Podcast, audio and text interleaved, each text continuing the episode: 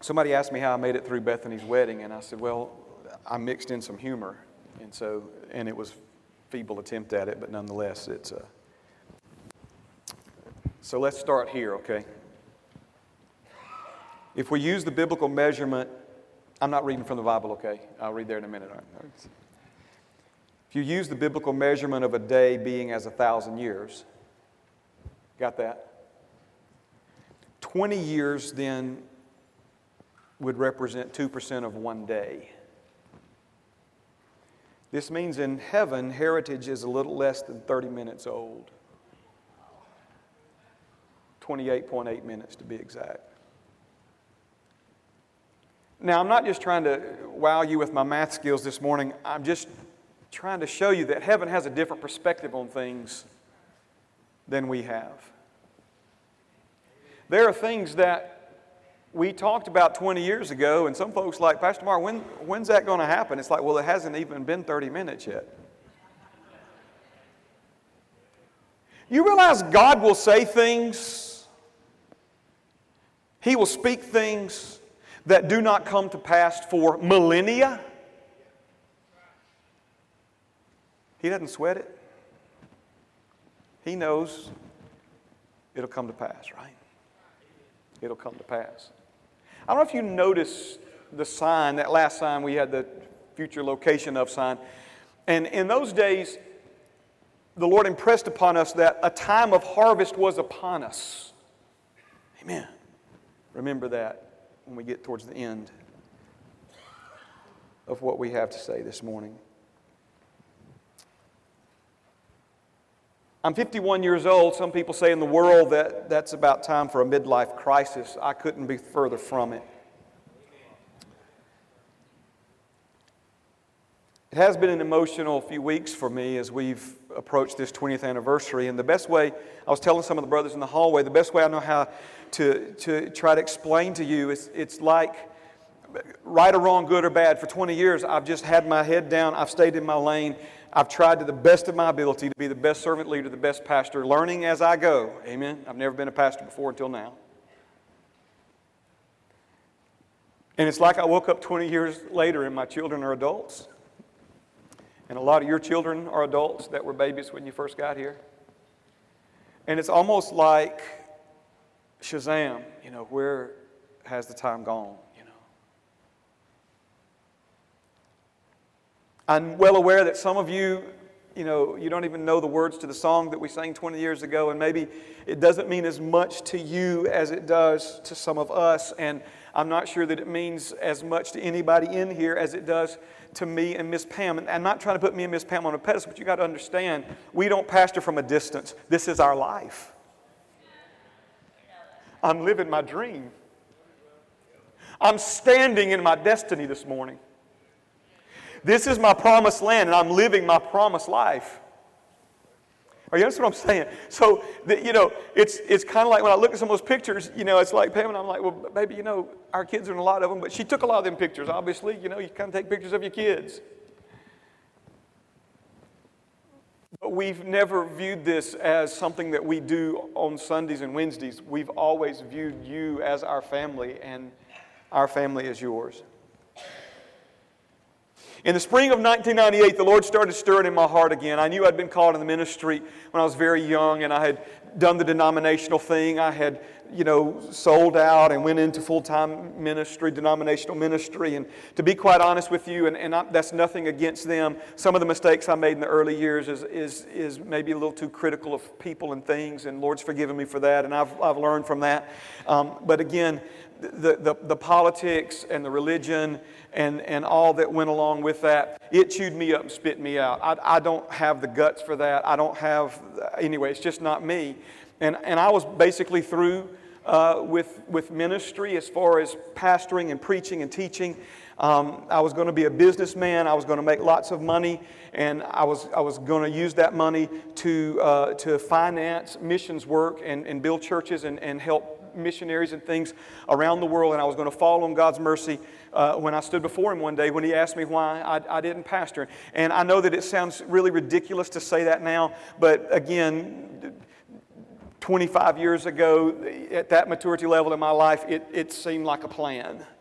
Obviously, God had other plans. He began to stir with me in, in, me and Sister Pam in, in the spring of 1998, and he, he spoke Isaiah 43 to me. And I'm going to I'm to read just a few portions from Isaiah 43 to you this morning. But here's the amazing thing Pam and I had, had just before the Lord, and, and it's a long story, but, and I won't go into all the details. Some of you know the story. But we, the Lord spoke Isaiah 43 to us, and and we had decided first Sunday in June 1998 we were going to clear the cabinet displays out of our showroom in the, in the cabinet shop and we were going to set up some chairs and we were going to start a church. And the only people we knew that were going to be there was going to be me, Pam, and John Mark and Bethany. But that was fine because I was tired of running, I was tired of kicking the can down the road, I was tired of saying one day maybe, and it was time. And so we were driving down, we rode with my parents down to a revival with Dr. Mike Brown at Tri County Worship Center uh, in Vance, Alabama. And I was sitting on the front row that Sunday night.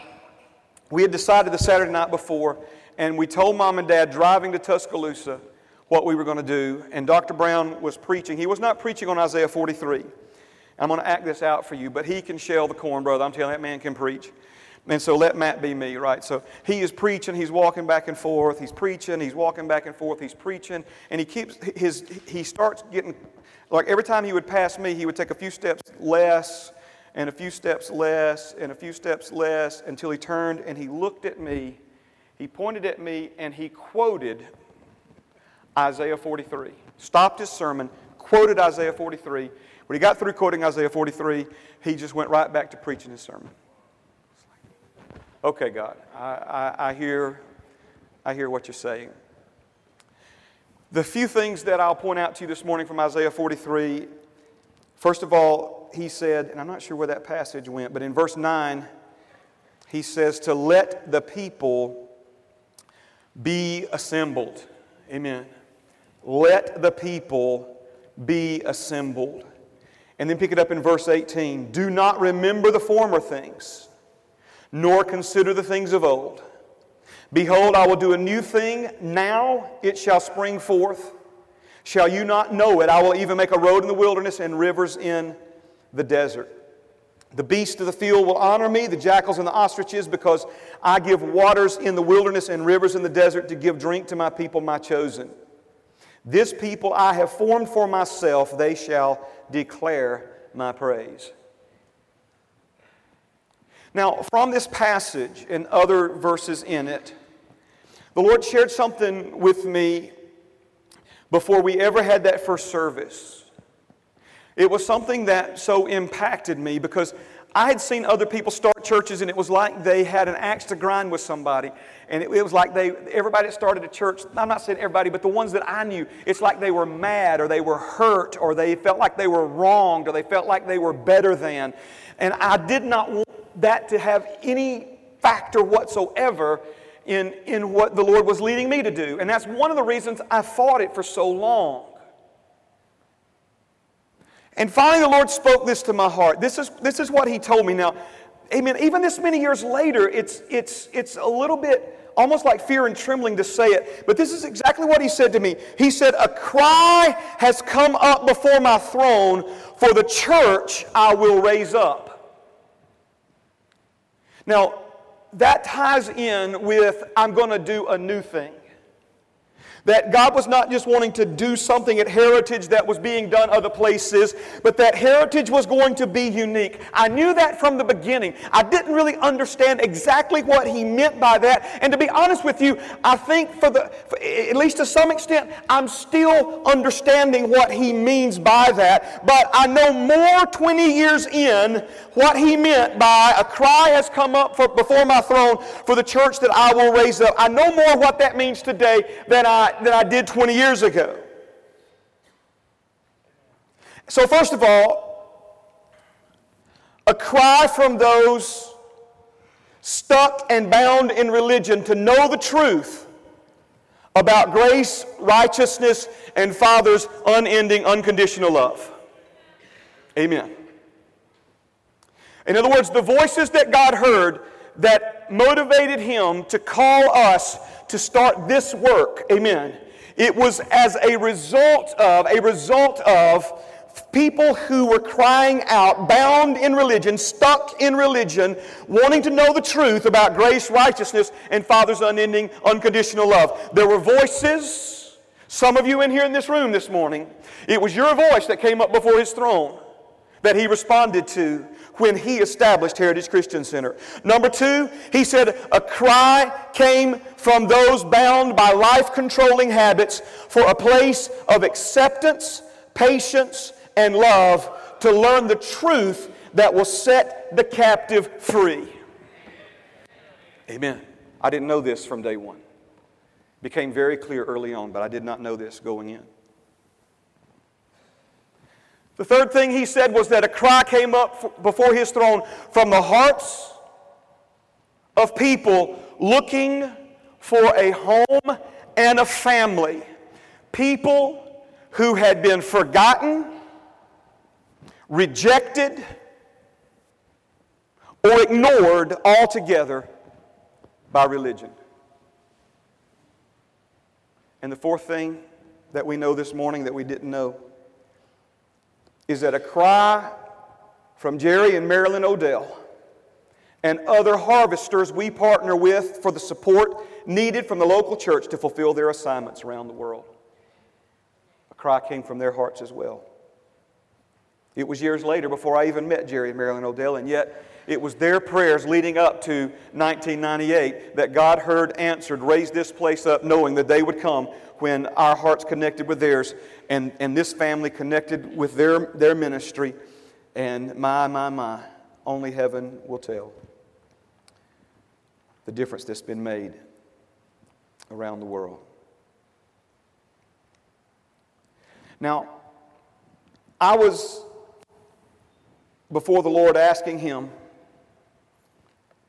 about the years ahead. Remember what I said when I began? It's kind of like I've just been focused on what's next. And, and He's led us. Amen. He's led us. I was first introduced to the foundry when I was a youth pastor at another church. But my heart was in, uh, immediately, I don't know if anybody else in the room was, but I'll, I'll never forget that Sunday morning. Myself and Matthew, we were broken. We were, we were sobbing before God. And of course, we know the partnership that has developed between these two ministries over the years. But I was before the Lord, I guess, because I realized how quickly the 20 years have seemed to go by. And I don't know about you, but it seems like they're going by even faster now at 50 than they were at 30. And I was just thinking about all that, you know, and I'm like, Lord, you know, I don't want to wake up 20 years from now and, and have missed something. And, and, and that's one of the reasons why I'm, I'm really committing as much of my time as I can now to writing because I know that's one of the things that He's asked me to do that I have not been as diligent as I should be on. And so I was before the Lord. I was like, Lord, you know, the next 20 years, I, I was, I was thinking about that. I, I, was, I was, you know, just kind of going over some of that in my heart and mind. And, and it was more from the perspective of, you know, what do I need to do differently? What do I need to do better? I was uh, seeking direction on some things and, and asking him about some things. And, and this is when he spoke to my heart. Now, I want you to hear me for a moment because I think it's First Chronicle, First Chronicles uh, 7 17. Don't turn there. But this is the vein of it, if you will. King David realized one day that he was living in a palace. And God was still dwelling in a tent. And he said, This isn't right. So he called the prophet Nathan and he says, It's in my heart to build God a permanent house. And Nathan is like, Bring it on. But when Nathan goes back and, and, and, and takes it before the Lord, the Lord says, No, no, you go tell my servant David this. And Nathan came back and he said, King, I, I, spoke too quickly. I told you that, that God was in favor of you building my house. And this is what God told me to tell you. He said that he's dwelt in tents ever since uh, they brought him out of Israel, and he's fine with a tent. but this is what He's going to do for you. In other words, David's heart was I want to do something for you, God. Show me what I need to do. Show me where I need to be corrected. Show me what I need to do better. Forgive me for not doing enough. Forgive me for, for building my own self a, a house with cedar timbers and you're living in a tent. This isn't right. And, and, it's, and so David was repentant before God. And, and that was the attitude of my heart. I was expecting him to correct me. I was expecting him to direct me. I was expecting him to instruct me. Instead of giving me words of direction and instruction, he spoke words into my heart that blew wind in my sails like I haven't had wind in my sails in a long time. Because rather than direction and correction and instruction, he spoke words of promise and blessing to me. This is what he told me. He said that the first 20 years of planting will now be followed by 20 years of harvest.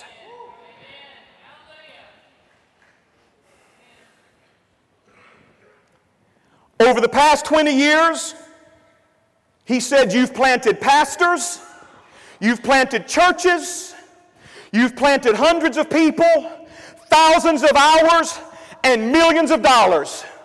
Do not stop sowing. But as the last 20 years were characterized by sowing, the next 20 years will be characterized by harvest. Hallelujah. That's the word of the Lord. That's the word of the Lord. I felt led by the Spirit to ask him one more question. I said, Father, what about after that? He said, 20 years of harvest will be followed by 10 years of glory. Will be followed by 10 years of glory. I'm telling you, man. I'm telling you. If I thought this was up to me to, to, to bring to pass, I would keep it quiet. But I'm telling you right now, it's exact. He told me this. The church started on 6 7. He told me this 6 7 98. He told me this on 5 6 18. 5 6 18. 5 6 18. We're going to hear more from those first two sermons. Yes, I did sound that country 20 years ago. And yes, that was me speaking. And yes, I weighed more then than I do now. If you'd have asked me the first two sermons I preached at Heritage, I'd have told you I preached from Isaiah 43 and Isaiah 54, but I did not. Now, I know again that may not sound like I was really grounded in all that, but the first two sermons I preached at Heritage, the harvest is in the seed, Sunday morning, perfect seed Sunday night. We were preaching, and I believe it was prophetically. It's one of the clips that I wanted to show you. We had no idea that we would be building churches in Kenya in, in Tanzania. We had no idea about any of that, but yet in, in that first message, the Lord was talking about a seed that would become a tree that would put down roots and then branches would reach. He's done that. He's done that. I didn't know we had a video of those two services. I found the cassette tape and I was listening to the cassette tape. And the Sunday night cassette tape, I said, I'm so glad we're videoing this. And I went, I didn't know we were videoing this. So I broke in mom and dad's house. No, they, they knew. Amen. And went through all of dad's old VHS tapes and found. If I could finish this morning with just these last things. These are some key things the Lord told us from the very beginning, and I want to share those things with you. The first thing He told me, I said, Lord, where will the people come from? And He said, Don't worry about that. I'm tapping them on the shoulder and sending them to you. I'm tapping them on the shoulder and I'm sending them to you. This many years later, I believe there are more people who've been tapped on the shoulder that have not showed up here than have. There are people who drive down Brooklyn. It's a five lane now, right? In those days it was a two lane, narrow two lane. But There are people who have driven down Brook Lane for years and have felt drawn to this place, but have yet to show up. But they're coming. Telling you, they're coming. It's one of the things he said in Isaiah 43 I'm calling my children from the north, the south, the east, and the west, and I'm bringing them to you. The second thing he told us was to do God's thing, to do it God's way, and to expect God's results. My dad put his hand on my shoulder that Saturday night before that first Sunday, June the 6th. He looked me in the eye with tears in his eyes and he said, Son, we have a rare opportunity to do it right from the beginning. That's where that line came from in that song. If ever I'm determined to do something right.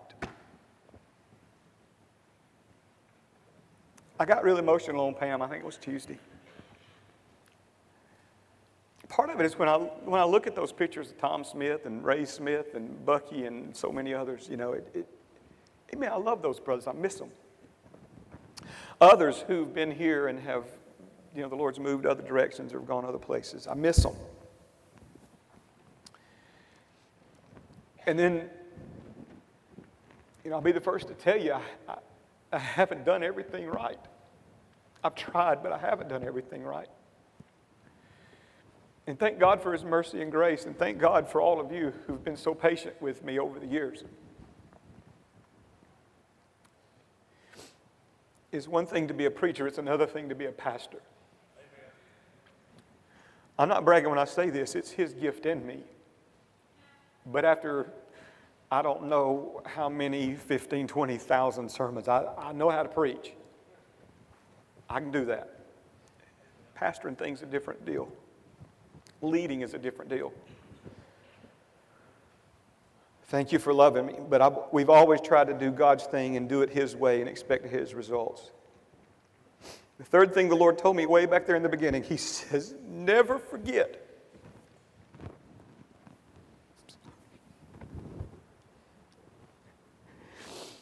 I had no idea what he, I had no idea why he was telling me this. I just, woohoo, yeah, let's preach. That'll preach. Let's preach that, right? I had no idea what he meant when he said these words to me. Never forget. See, if the Lord ever tells you to never forget something, He knows that there's going to come a day when you're going to more than likely have an opportunity to forget it. So when He says to you, never forget, He's preparing you for a day when it's going to look like everything around you is going to hell in a handbasket and, and, and nothing good's ever going to be any better, right?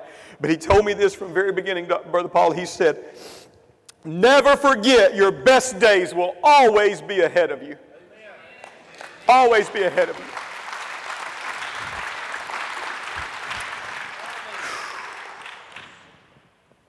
That helped me, Bryce, in some hard days, brother. That helped me, right, when, you know what I'm saying? Some Sunday nights we have less folks in this building than we used to have in children's church. Amen. Had to remind myself, right? About three years ago, I almost lost the vision of this balcony being filled. Not anymore. Uh uh-uh. uh. Uh-uh. But you hear what I'm saying? Listen to me, please. It's, that's why the Lord told me never forget. Your best days will always be ahead of you. Fourth thing he spoke to us, not in the beginning, this came early on, this came in cabinet shop days. He said it like this without any competition or pretense. You know the Lord speaking to you when he tells you a word you don't know what it means. Pretense means like putting on airs, trying to pretend. He said, without any competition or pretense, desire to know Jesus like few people have ever known him desire to know Jesus like few people have ever known him. It's very easy for churches to become about churchy things. It's very easy for churches to get more focused on their programs and their buildings and, and their reputation and their image and their this and their that. And somewhere along the way, they lose sight that it's all about Jesus and Him crucified and what that means, amen, to our lives. And then the fifth thing is focus on the simplicity of knowing Jesus and making him known. That's why we're here. That's why we're not already in heaven with a Father who, who absolutely cannot wait beside himself for us to be there with him. It's because we have an assignment, we have a mission, church, and that's to make Jesus known. But you can't make somebody known that you don't know. It'd be like you trying to introduce somebody you've never met.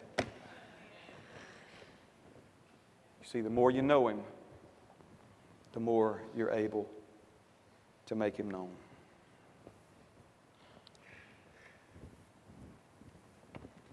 So, looking back, what stands out the most?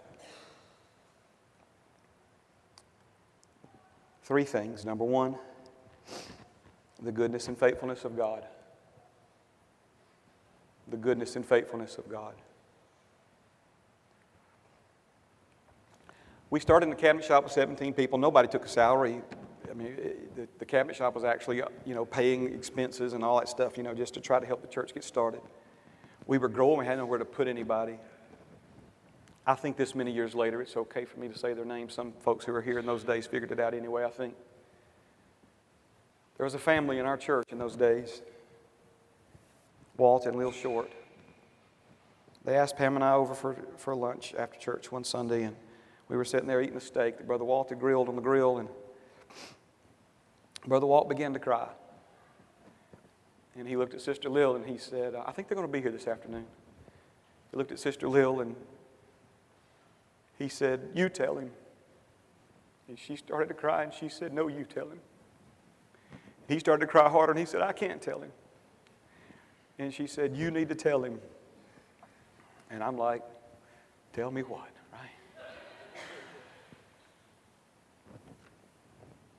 They donated a piece of waterfront property to the church in Punta Gorda, Florida, that we in turn sold for $175,000. We combined that with monies that had already been saved, and we bought these 10 beautiful acres here.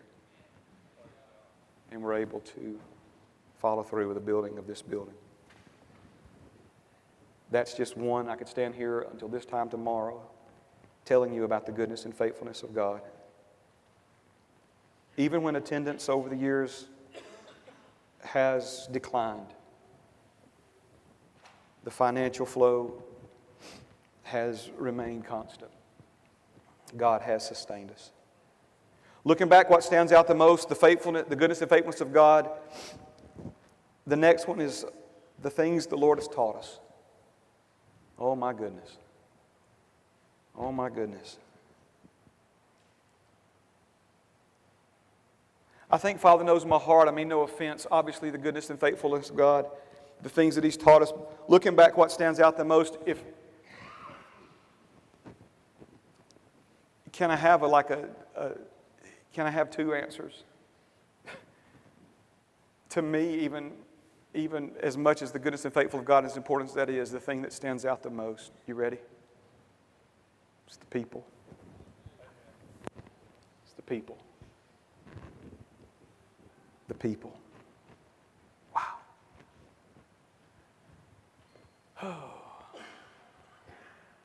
There's a photograph of, I think Jerry's probably somewhere working, helping. There's a photograph on one of those tables, but it's Jerry Godwin standing, let's see, that's the post office. He's standing somewhere right over there with my dad when they're pouring the concrete. Everybody looks at that picture and they think, yeah, well, Jerry's down here helping build the building. No, Jerry, Jerry Godwin didn't come to this church for another, was it 10 years, Dad? Maybe 12 years? Friend of our families. Lord was tapping him on the shoulder. It's the people. Isaiah 54, verses 14 15 and 16. In righteousness you shall be established. You shall be far from oppression, for you shall not fear.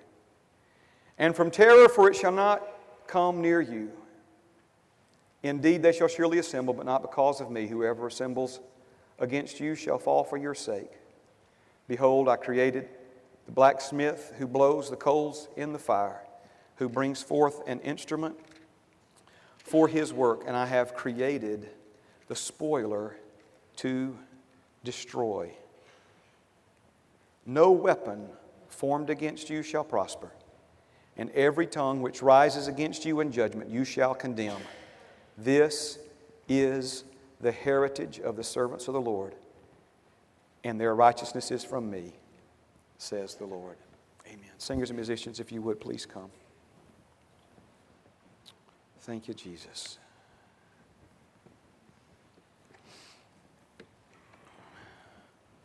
For 20 years now,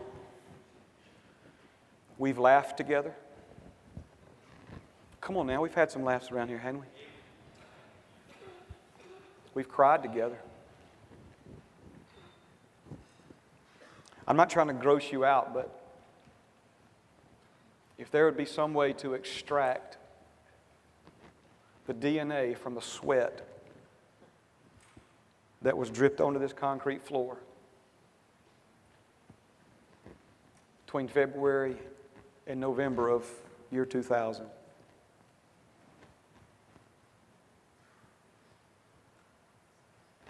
Was the stage built, Tracy, when y'all were married? Was it on the stage or was it on the floor? I can't remember. First folks to ever be married at Heritage, building wasn't even finished. Amen. So y'all are about to have an 18 year anniversary, right? Wow. It's amazing.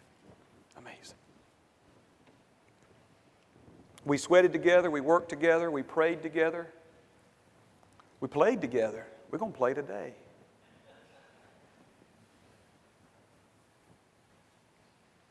We ate together. Probably a little too much, but anyway, Lord's helping me with that. We've learned together. We've loved together. We've grown together.